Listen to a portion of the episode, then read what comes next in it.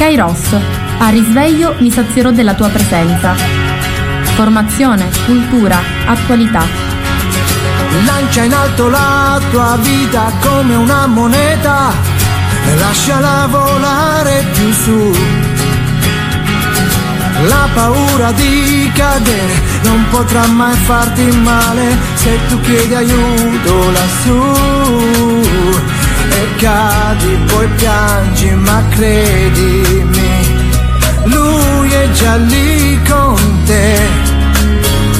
E anche se poi non lo vedi, sì, lui è già lì perché non c'è fallimento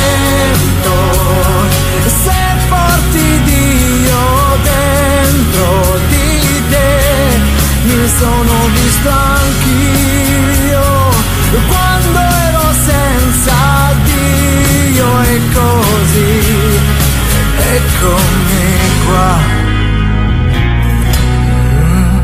qua. Buongiorno a tutti da Antonella dai microfoni di Radio Gemini. Oggi martedì 14 giugno di questo mese di giugno che ci sta regalando il sole, un poco di venticello, le ginestre che profumano il nostro paese, le ultime rose e il carro che svetta con la sua croce sulle nostre case, che si vede un po' dappertutto e che ci ricorda che la settimana prossima inizieranno i festeggiamenti in onore di Gesù Nazareno. Dopo 2 anni della pandemia, nei quali siamo stati costretti a vivere molto limitatamente la festa, pur senza perdere il senso religioso e senza lasciarci sfuggire dei momenti abbastanza importanti, abbastanza seri, però quest'anno torna la festa in tutto il suo splendore, questa grande festa che anticamente segnava le giornate, perché tutto si faceva prima o dopo Gesù Nazareno. Infatti ci si organizzava per tempo nell'abitazione, nelle pulizie di casa, nei fidanzamenti, perché no, prima della grande festa. E poi dopo la festa iniziava la stagione della campagna e quindi Iurnatera andavano a mietere il grano in campagna per quelli che erano i lavori di campagna tipici del nostro territorio. Detto questo, un saluto affettuoso a tutte le persone che mi ascoltano, un saluto a mia figlioccia Margherita, un saluto a Salvino, un saluto a tutte le persone alle quali faccio un pochettino di compagnia. Ecco, per tutto il mese di giugno mi ascolterete e poi alla fine ci prenderemo un periodo di vacanza. Un saluto affettuoso e un grazie di cuore al mio direttore Francesco Lopresti. E inizio questa trasmissione di stamattina parlandovi dell'Angelus del Papa. Il Papa: chiedo scusa per il viaggio rimandato in Africa. Domenica scorsa abbiamo festeggiato la festa della Santissima Trinità. Scrive così Avvenire, la redazione di Avvenire: lo Spirito Santo parla ma non di se stesso, annuncia Gesù e rivela il Padre. All'Angelus Papa Francesco, nel giorno della solennità della Santissima Trinità, sottolinea che il Padre dà al Figlio tutto quello che possiede e si dona interamente al Figlio.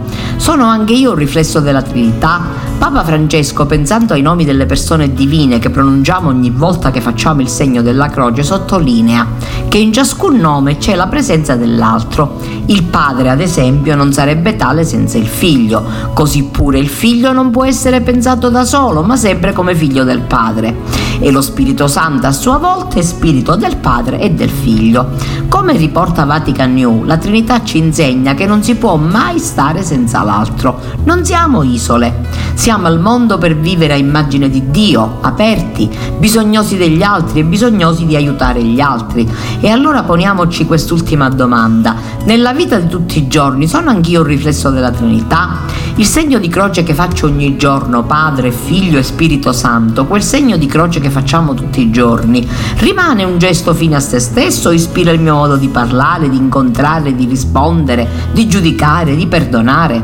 La Madonna, figlia del Padre, madre del Figlio e sposa dello Spirito, afferma infine il Pontefice, ci aiuti ad accogliere e testimoniare nella vita il mistero del Dio amore. Dopo la preghiera mariana, il Pontefice si è rivolto alle popolazioni e alle autorità della Repubblica Democratica del Congo e del Sud Sudan. Carissimi, con grande dispiacere a causa dei problemi alla gamba, ha detto, ho dovuto rinviare la mia visita nei vostri paesi, programmata per i 1 di luglio. Provo davvero un grande rammarico per aver dovuto rinviare questo viaggio a cui tengo moltissimo. Il pensiero di Francesco, inoltre, è andato all'Ucraina e sempre vivo nel mio cuore il pensiero per la la popolazione ucraina afflitta dalla guerra. Il tempo che passa non raffreddi il nostro dolore e la nostra preoccupazione per quella gente martoriata. Francesco è poi tornato alla giornata di sabato a Breslavia, in Polonia, dove sono state beatificate Suor Pascalina Jeanne e 9 consorelle martiri della congregazione delle Suore di Santa Elisabetta, uccise alla fine della Seconda Guerra Mondiale in un contesto ostile alla fede cristiana. Il loro esempio di fedeltà a Cristo affermato aiuti tutti noi. Ecco, e voglio leggervi pure qualcosina in più riguardo appunto a questo viaggio del Papa. Scrive così la redazione di internet: incontrando in Vaticano i padri bianchi riuniti per il capitolo generale, il Papa ha rinnovato il proprio dispiacere per il rinvio del viaggio in Congo e Sud Sudan. Porteremo Kinshasa a San Pietro. Ricevendo i partecipanti al capitolo generale dei missionari d'Africa nella Sala Clementina in Vaticano, Papa Francesco esprime ancora una volta dispiacere per avere dovuto rinviare su consiglio dei medici la visita da lungo tempo attesa nei paesi africani. Poi annuncia che il 3 luglio celebrerà una messa con tutti i congolesi che vivono a Roma. Purtroppo, ha detto il Papa con grande dispiacere, ho dovuto rinviare il viaggio in Congo e Sud Sudan. In effetti, alla mia età non è così semplice partire in missione, ma le vostre preghiere, il vostro esempio mi danno coraggio e sono fiducioso di poter visitare questi popoli che porto nel cuore.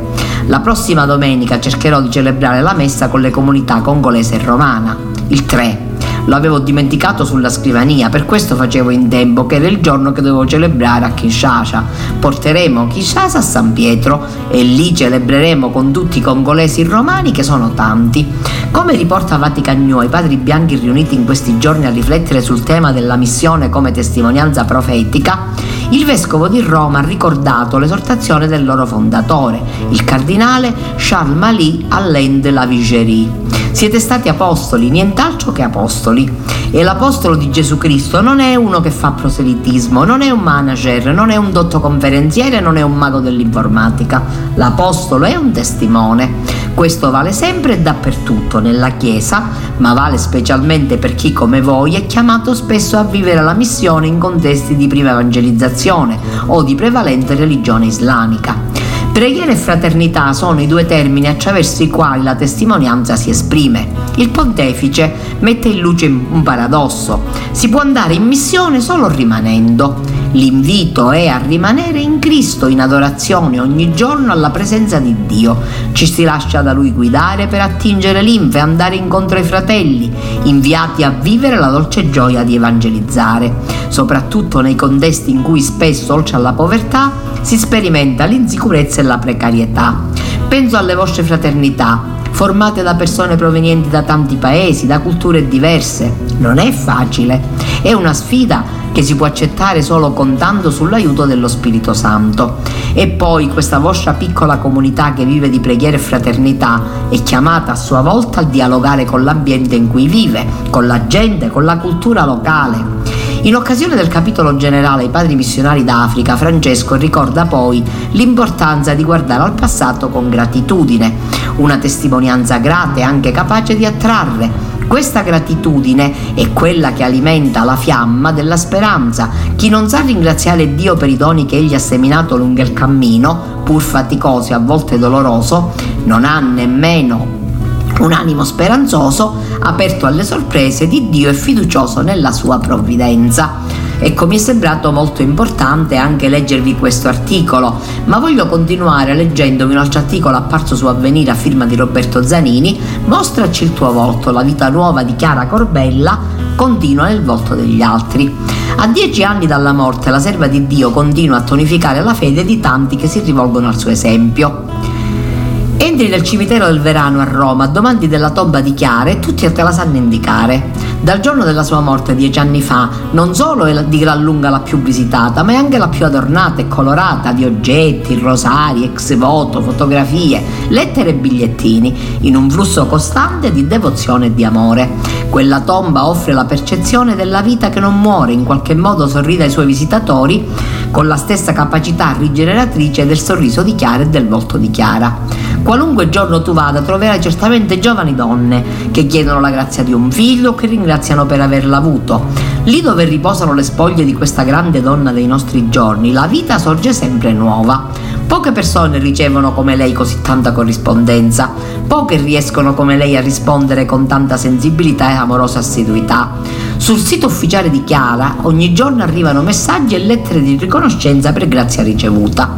Qualcuno in Brasile ha fatto un sito social a lei dedicato e ci sono decine di migliaia di follower.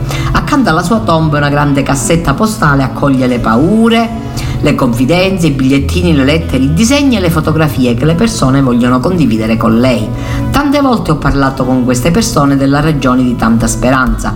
Molti sono giovani, religiose e religiose, che sottolineano l'importanza di Chiara per la loro vocazione. Questo è davvero il volto di Dio, il volto sorridente della sofferenza trasformata, trasfigurata come solo Dio sa fare. A parlare sono i genitori di Chiara Corbella, Maria Anselma e Roberto, seduti uno accanto all'altro nel giardino della loro casa a Rovana, quella in cui Chiara è cresciuta insieme a Elisa, la sorella maggiore che ancora ospita la nonna 101 anni a cui era particolarmente legata.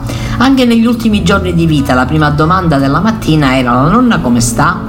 A guardare i volti così sorridenti e voltivi di questa mamma e di questo papà, seppure di tanto in tanto velati dalla necessaria commozione che segue il flusso dei ricordi, si intuisce quanto possa essere stata straordinaria l'esperienza con questa figlia giabboccante di gioia pur nelle aspre esperienze della vita, dice la mamma. Le ultime settimane, a pensarle ora, sono state incredibili.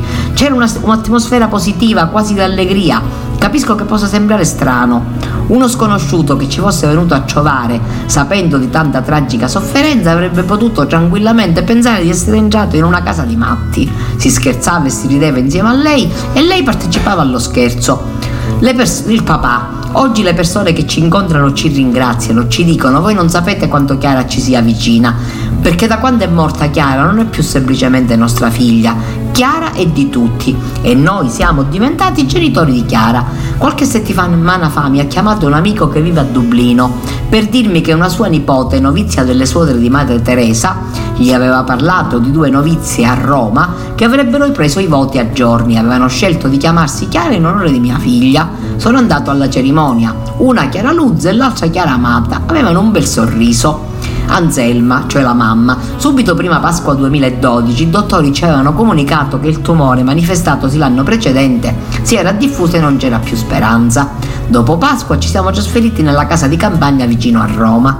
Gli amici venivano a visitarla una volta a settimana e si trovavano tutti insieme a recitare il rosario. Ogni volta si aggiungeva qualcuno e dopo il rosario si condivideva una grande festa. Effettivamente, quando nelle fotografie o nei filmati si incontra il volto sorridente di Chiara, è davvero difficile privarsene, non desiderare di vederlo ancora. Era allegra, positiva, non si lamentava, non era mai rassegnata. Se mi vedeva triste mi diceva: non ti preoccupare mamma, vuol dire che è la cosa migliore per me e per tutti quelli che ci stanno vicino. Era convinta che Dio voleva per lei e per noi la cosa migliore. A un certo punto ha capito chiaramente il senso di tanta sofferenza e si è sentita chiamata ad essere parte dell'opera redentrice di Gesù. E voi? Non è facile per dei genitori. Il papà risponde: cosa posso dire? Io mi ritengo fortunato. Anche qui si sono invertite le parti. Noi non siamo stati noi ad accompagnarla, ma lei ci ha accompagnato fino in fondo. Ci ha detto a tutti uno per uno: vi voglio bene, state sereni. Sì, se n'è andata, ma ci ha fatto capire che era per qualcosa di più grande, che valeva la pena. Per il suo funerale ha chiesto a Enrico, il marito, Enrico Petrillo, di comprare una piantina da donare a tutti coloro che sarebbero venuti. Lui ne ha comprate a centinaia e tutte sono state accolte dai presenti come vita che continua. Lei ha assaggiato un po' alla lavanda, per il matrimonio ne aveva fatto tanti mazzetti. A ogni messa per l'anniversario, che quest'anno celebreremo ad Assisi, metteremo centinaia di piantine attorno all'altare. Come mai ad Assisi? Era molto legata ad Assisi, ai Francescani e a Santa Maria degli Angeli. Torniamo alle piantine. Sì, amava molto la vita, ha dato la vita per la vita e poi aveva particolare attenzione per la bellezza, per la famiglia e per la serenità delle relazioni umane. Aveva un particolare dialogo con Dio, sì, era nella sua indole, a me sembrava naturale. In fondo con lei e con Elisa abbiamo sempre frequentato lo stesso gruppo di preghiera. Facevamo ritiri, pellegrinaggi, andavamo a Međugorje. Abbiamo cercato di fare una strada di fede e lei era sempre presente e sempre insieme a noi. Chiara poi si è sposata, ha avuto due figli con delle malformazioni, però nel 2011 arriva il concepimento del terzo figlio. Finalmente andava tutto bene. Poi si manifesta quella che sembrava un'afta. Al quarto mese di gravidanza la situazione è esplosa e lei a tutti i costi voleva proteggere il bambino, così la operano in anestesia locale, niente morfina, la notte è durissima, dolori lancinanti, però lei continua ad essere una persona piena di volontà. Sapeva che le era rimasto poco tempo, era davvero spontanea in tutto, salda in Dio e felicemente spontanea. Un giorno Gigi De Paolo le organizza un incontro col cardinale vicario Vallini. Lei stava già male, abituata a jeans e maglietta, spigliata come sempre. Mi chiede come ci si veste per incontrare un cardinale, ma quel giorno è stato il cardinale a venire a incontrare Chiara. Si appartano, parlano a lungo. In occasione del funerale Vallini sottolinea: abbiamo una nuova Gianna Beretta Molla, lei era così. La guardia arriva al cuore, io la chiamo la freccia di Dio perché arriva senza intermediazioni. Mi sono innamorato di te perché non avevo niente da fare, il giorno volevo qualcuno da incontrare, la notte volevo qualcosa da sognare. Mi sono innamorato di te perché non potevo più stare solo, il giorno volevo parlare dei miei sogni, la notte parlare da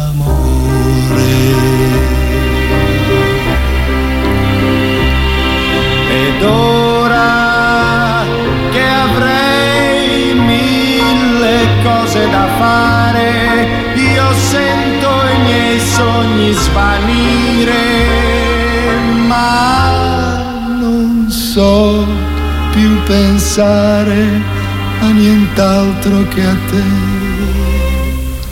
Mi sono innamorato di te e adesso non so neppure io cosa fare.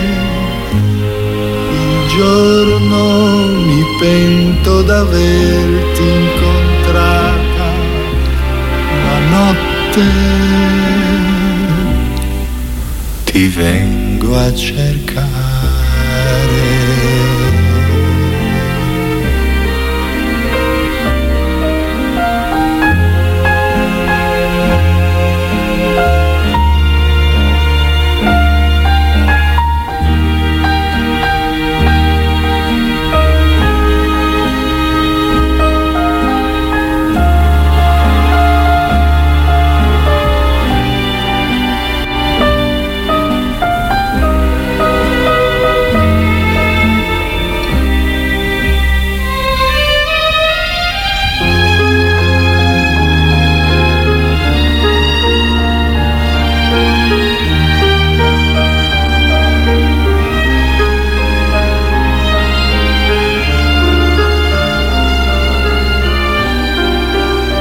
E continuo leggendo un articolo apparso su Vatican News a firma di Salvatore Cernunzio: le donne cattoliche del mondo dal Papa, gli abbiamo portato la voce delle invisibili.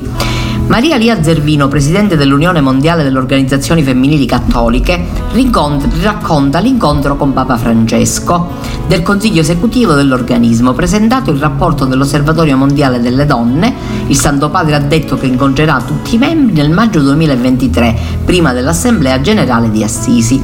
È stata un'udienza colma di affetto, di regali e battute scherzose come quella alla tesoriera, ah è lei che ha il potere, ma anche di indicazioni chiare per il futuro e il presente delle donne nella Chiesa e di ringraziamento per l'opera svolta a favore delle invisibili dei 5 continenti. Papa Francesco ha ricevuto stamani il Consiglio Ecumenico dell'Unione Mondiale delle Organizzazioni Femminili Cattoliche, che lo scorso anno ha istituito un osservatorio mondiale, il quale ha stilato un rapporto su impatto del Covid-19 sulla donna in America Latina e nei Caraibi. I risultati del report sono stati consegnati nelle mani del Papa.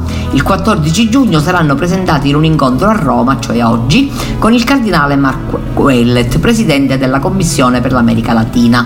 Francesco è incoraggiato ad andare avanti in questo lavoro, avviato ora per il continente africano, e ha promesso che nel maggio 2023, alla vigilia dell'Assemblea Generale dell'UMOF ad Assisi riceverà tutti i membri dell'organizzazione. Roma sarà invasa da donne di tutto il mondo, dice a Vatican News l'argentina Maria Lia Zervino, presidente generale dell'Unione.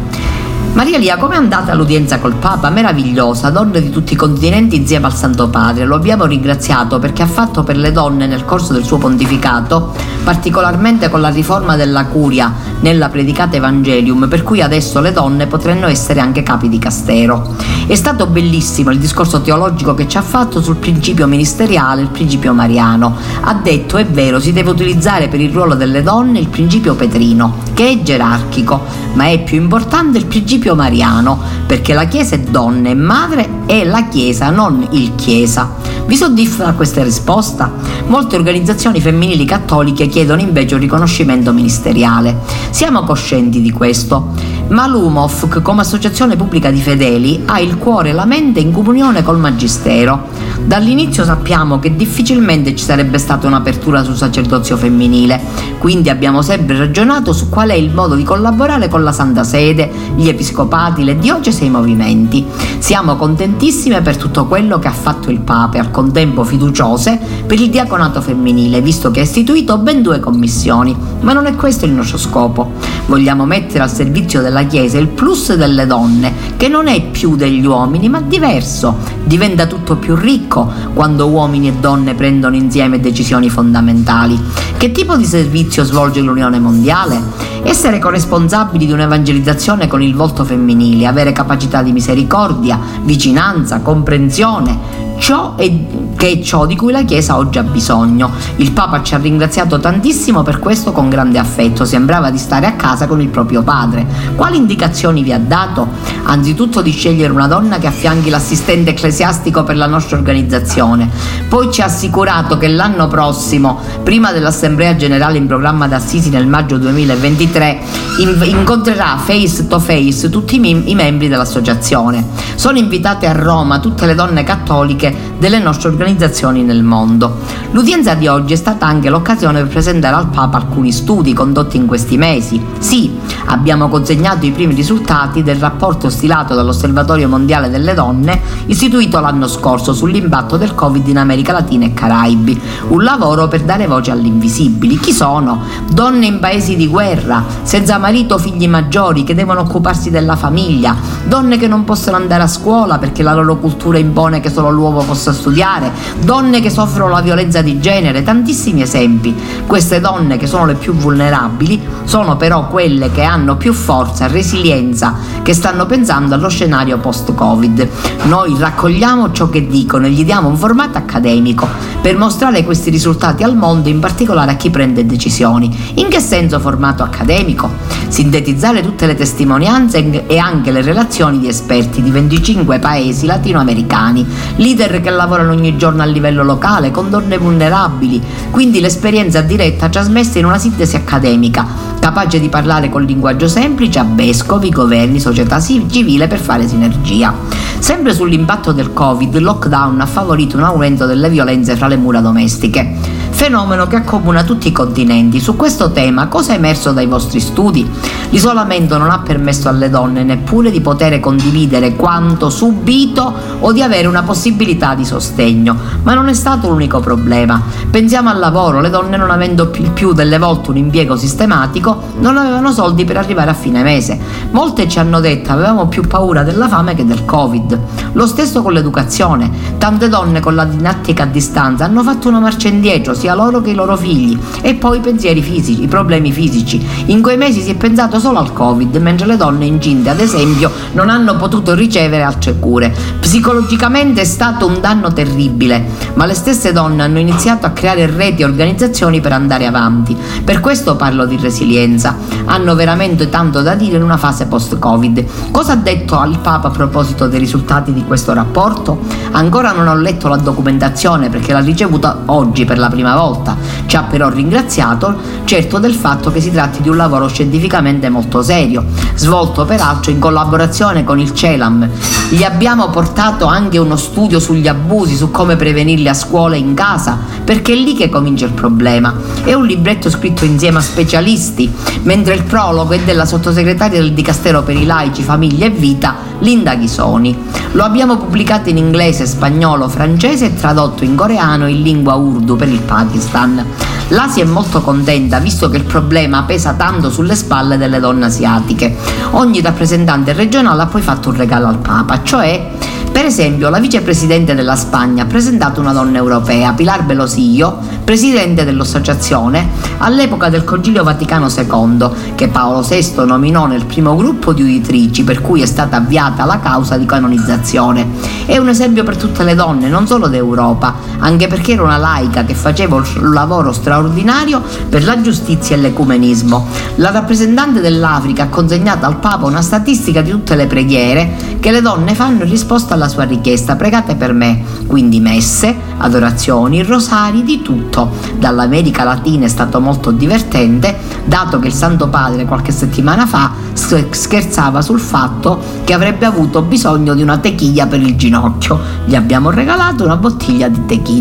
Perché ho voluto leggervi questo articolo? Perché mi sembra molto importante vedere che le donne agiscono, le donne non sono ferme soltanto ai discorsi, a tutto ciò che magari viene detto, raccontato, ci raccontiamo qualcosa, parliamo di qualcosa, assolutamente no, oppure polemiche, no, assolutamente. Ci sono donne concrete, donne che si impegnano, donne che fanno lavori molto seri, perché questo che è stato fatto in Sud America e nei Caraibi è molto serio, in quanto ha attenzionato la situazione della donna nei due lunghi anni del Covid e del lockdown, e ha portato anche delle documentazioni che adesso verranno esaminate e per le quali si potranno anche prendere dei provvedimenti. La violenza sulle donne è aumentata, l'abbiamo sentito dire, l'abbiamo letto, e poi anche i problemi della didattica a distanza, la diminuzione del lavoro, sono tutte cose che dobbiamo evidenziare, delle quali dobbiamo farci anche convinte noi stesse, affinché possano essere portate ai governanti, a chi ha delle responsabilità, possano essere attenzionate e questi problemi possano essere risolti. Apri gli occhi, ti penso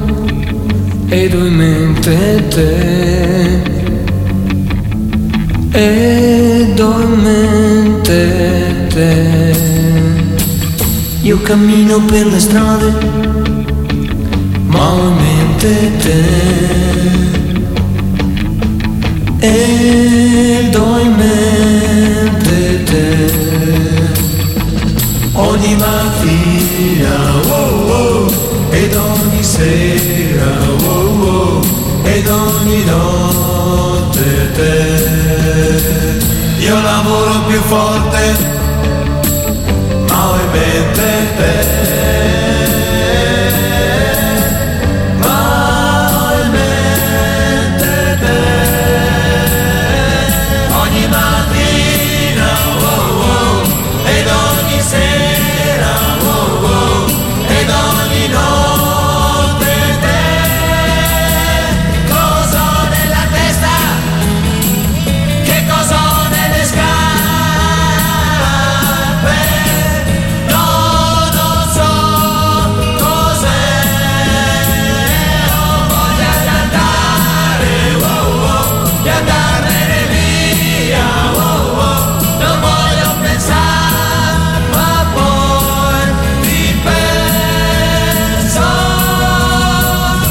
Quello che ti penso ed ho in mente te, ed ho in mente te.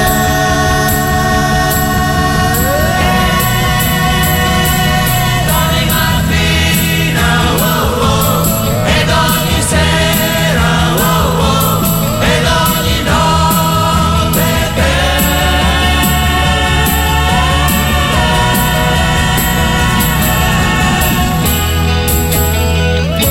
voglio leggervi un articolo molto bello che ho trovato su Vatican News a firma di Adriana Masotti.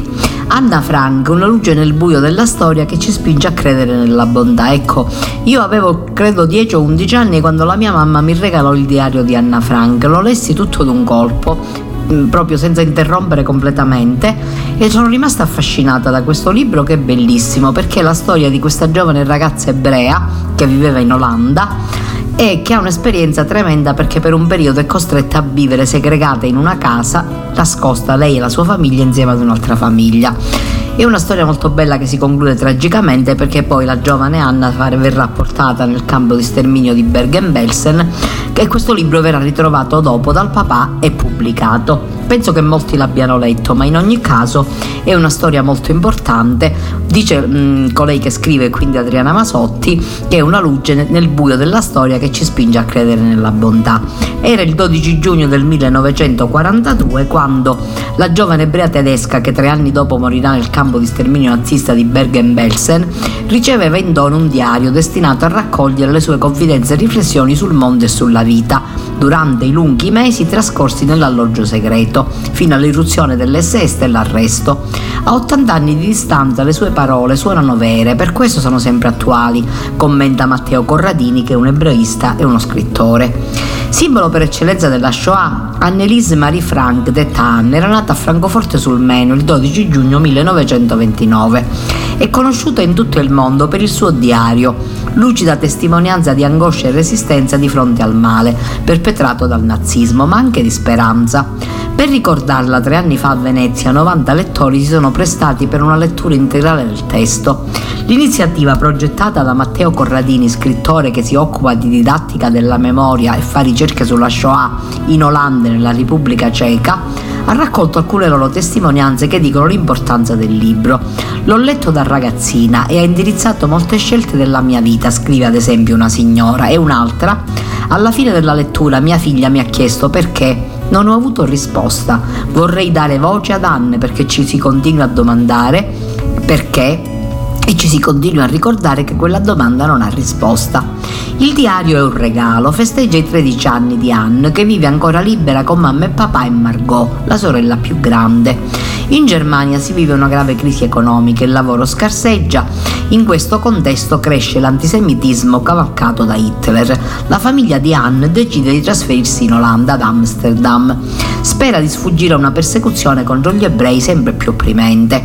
Dalla prima casa in città, il trasferimento nel 1942 in un altro edificio, dove viene allestito un alloggio segreto. Anne ha con sé il diario su cui scrive ciò che sente e che pensa. Per 2 anni, fino al 4 agosto 1944, quando gli uomini dell'SS irrompono in quelle stanze. Anne viene deportata con gli altri, prima nel campo di Auschwitz, poi nel novembre 44 insieme alla sorella in quello di Bergen-Belsen. Entrambe muoiono di tifo un anno dopo. Nel frattempo il diario di Anna Frank è stato recuperato e nel 1947 verrà pubblicato per la prima volta in 3.000 copie. Viene tradotto in una settantina di lingue, ne vengono tratti uno spettacolo teatrale e un film, e in tutto il mondo si viene a conoscere la vicenda di Anne. Venerdì 12 giugno ero già sveglia alle 6, si capisce, era il mio compleanno, ma alle 6 non mi era consentito di alzarmi e così dovetti frenare la mia curiosità. Subito dopo le 7 andai nel salotto per spacchettare i miei regalucci. Il primo che mi apparve fosti tu, forse uno dei più belli fra i miei doni. Così scrive Anne domenica 14 giugno, 2 giorni dopo averlo ricevuto, esattamente 80 anni fa. Da allora rappresenterà la sua migliore compagnia, il luogo delle confidenze, dei pensieri, delle paure, dei sogni, dei desideri e anche della trascrizione di una condizione di vita sempre più difficile e dolorosa. Anne non si scoraggia facilmente, continua a fare progetti, scrive. È un gran miracolo che io non abbia rinunciato a tutte le mie speranze, perché esse sembrano assurde e inattuabili. Le conservo ancora, nonostante tutto, perché continuo a credere nell'intima bontà dell'uomo, e più avanti bisogna che studi per non rimanere ignorante, per andare avanti. Con sincerità confessa: Tante volte non sono abbastanza forte e sono più quelle in cui fallisco che quelle in cui ho successo. Ne sono consapevole e cerco di migliorarmi ogni singolo giorno. Anna è consapevole di ciò che accade all'esterno del suo nascondiglio. Le notizie della guerra e dell'avanzata dei nazisti arrivano anche lì e non vanno sconti alla realtà. Eppure riesce a scrivere frasi come queste: vedo il mondo mutarsi lentamente in un deserto, odo sempre più forte l'avvicinarsi del rombo che ucciderà noi pure, partecipa al dolore di milioni di uomini, eppure quando guardo il cielo penso che tutto si volgerà nuovamente al bene, che anche questa spietata durezza cesserà, che ritorneranno l'ordine, la pace e la serenità. L'ultima data annotata sul diario è il 1 agosto 1944, 3 giorni dopo, accadrà ciò che tutti nell'alloggio segreto avevano sempre temuto. Anna aveva scritto: voglio continuare a vivere dopo la mia morte. Al microfono di Vatican News Matteo Corradini, che ha lavorato a lungo sui testi di Anna Frank, aiuta a ricostruire la figura e il mondo di una ragazzina davvero speciale. Matteo Corradini: Anna Frank scriveva appena ricevuto il diario, spero che ti potrò confidare tutto come non ho mai potuto fare con nessuno e spero che sarai per me un gran sostegno. A quel tempo per una ragazzina il diario era qualcosa di molto prezioso. Sì, dice Matteo Corradini, Anna Frank desiderava questo diario così tanto che lo sceglie prima del compleanno, va con il padre in un luogo che oggi chiameremmo cartolibreria, che esiste ancora, ed era proprio dietro casa loro. Il giorno del compleanno suo padre glielo fa trovare incartato sul tavolo dove avevano messo anche altri regali, e questo diario le farà compagnia nelle prime settimane ancora di libertà, quindi nelle altre nelle quali Anne vive una piazza nella periferia di Amsterdam di allora, e poi soprattutto l'accompagnerà nel nascondiglio più verso il centro della città. Lei ha visitato la casa dove Anne ricevette quel dono. Che cosa ha provato in quel luogo?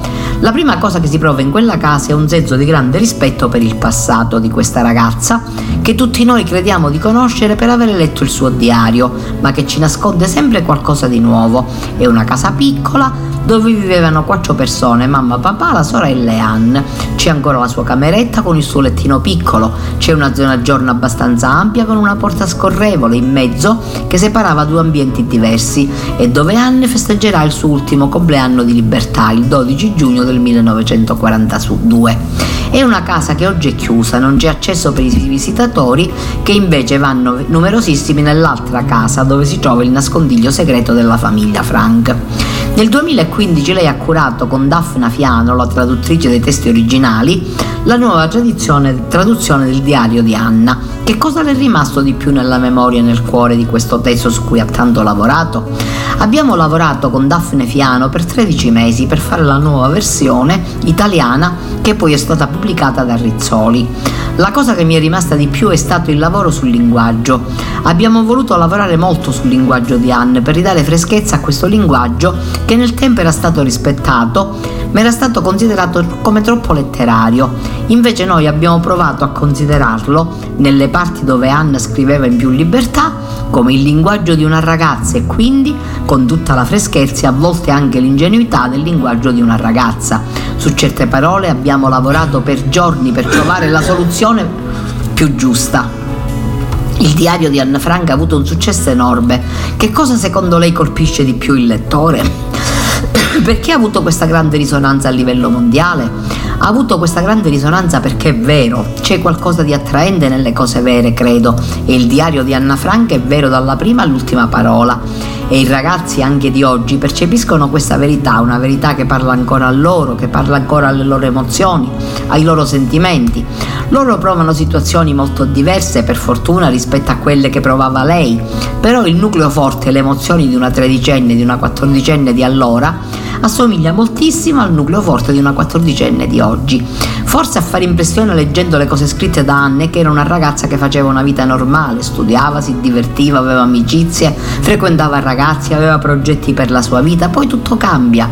Quante vite cambiano, si interrompono ancora oggi, quanti sogni finiscono. Penso in particolare a chi si trova in mezzo a una guerra, o alle ragazze dell'Afghanistan di cui non ci ricordiamo più. Sì, anche oggi, dicendo una cosa perfino un po' scontata, di Anna Frank è ancora pieno il pianeta.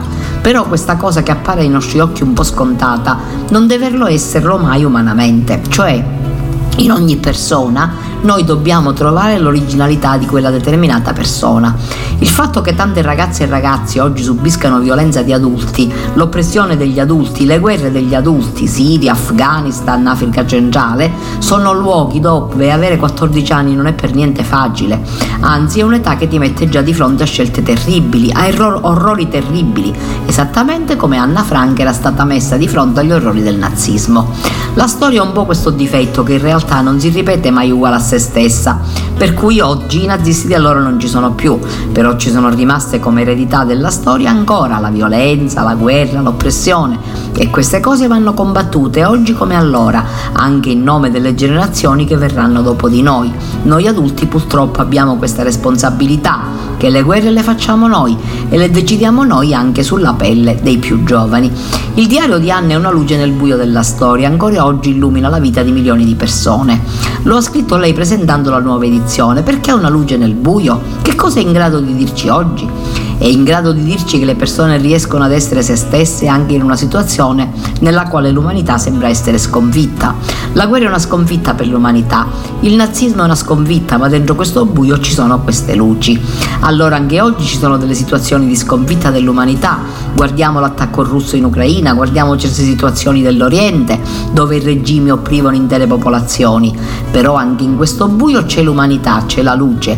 Allora Anna Frank ci dà questo senso di speranza, che non è una speranza consolatoria, ma anzi ci spinge tutti a lavorare per concretizzare questa speranza. Anna Frank vive reclusa 2 anni, conosce il dolore suo e anche quello degli altri, non può più andare a scuola, sa che quello che succede intorno a lei è il rischio che corre, ma rimane capace di sperare e di credere nella bontà umana. È una specie di miracolo, qualcosa di cui c'è bisogno anche oggi. La freschezza di Anna è anche in quella frase, cioè nell'idea che nonostante tutto il nostro compito sulla terra non è mai esaurito. Anna Frank ha questo senso e noi potremmo dire che 14 anni non è facile. Ecco, Anna ci restituisce questo senso di giovinezza e lo possiamo leggere a qualsiasi età, possiamo leggere le sue pagine anche molto dopo i 15 anni. Io ne ho parecchi di più, però Anna Frank mi restituisce questa giovinezza e risveglia in me, come credo in milioni di lettori, quella piccola parte di noi che è ancora giovane. Anna voleva realizzare se stessa, voglio farmi avanti, non posso pensare di vivere come mamma, devo avere qualcosa a cui dedicarmi, oltre al marito e ai figli, voglio continuare a vivere dopo la morte. Sì, lei era abituata a scrivere frasi molto forti, perché il diario le serviva anche come sfogo. Sono passati da 80 anni, che senso ha ricordare? Ci sono parole che non hanno un tempo, ci sono parole che restano, che stanno lì e coinvolgono le persone, spingono le persone a cambiare. Ecco, il diario di Anna Frank si colloca, credo, tra le parole più importanti dell'umanità, le parole che rimangono e che rimarranno sempre e che continuano a vivere nelle persone. Certo, il desiderio di Anna sarebbe stato quello di sopravvivere fisicamente alla guerra, però le sue parole permettono a tutti noi di far vivere non soltanto lei, ma di far vivere anche noi stessi. Noi viviamo in parte anche per le parole che ci sono state date nel passato. La nostra vita è piena proprio perché è stata riempita in parte dalle parole del passato, che dentro di noi sono parole di oggi. Anne Frank ha questa forza, le sue parole sono parole di oggi, hanno 80 anni ma non li senti.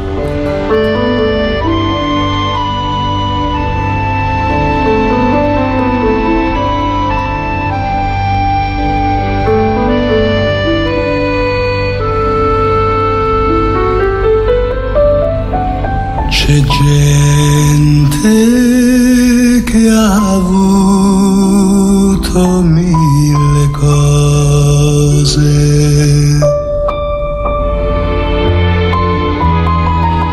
tutto il bene, tutto il male del mondo.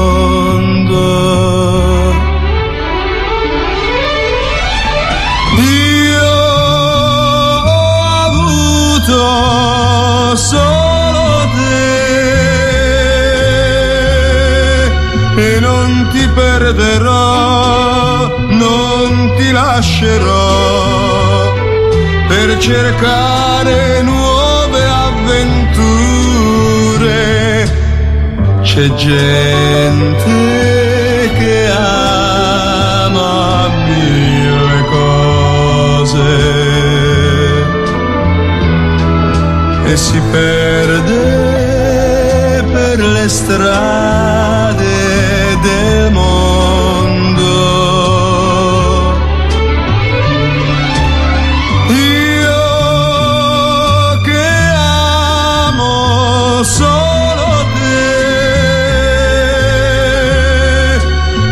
mi fermerò e ti regalerò quel che resta della mia gioventù.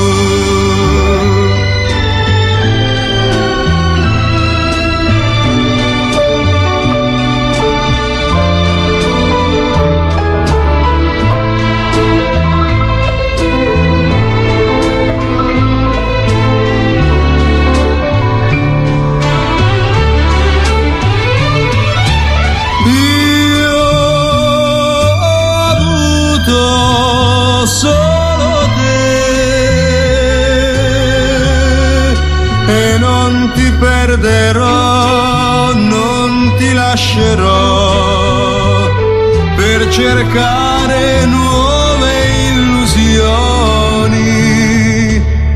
C'è gente che ama mille cose e si perde per le strade del mondo.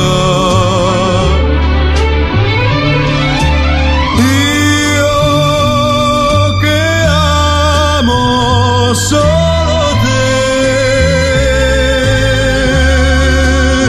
io mi fermerò e ti regalerò quel che resta della mia gioventù.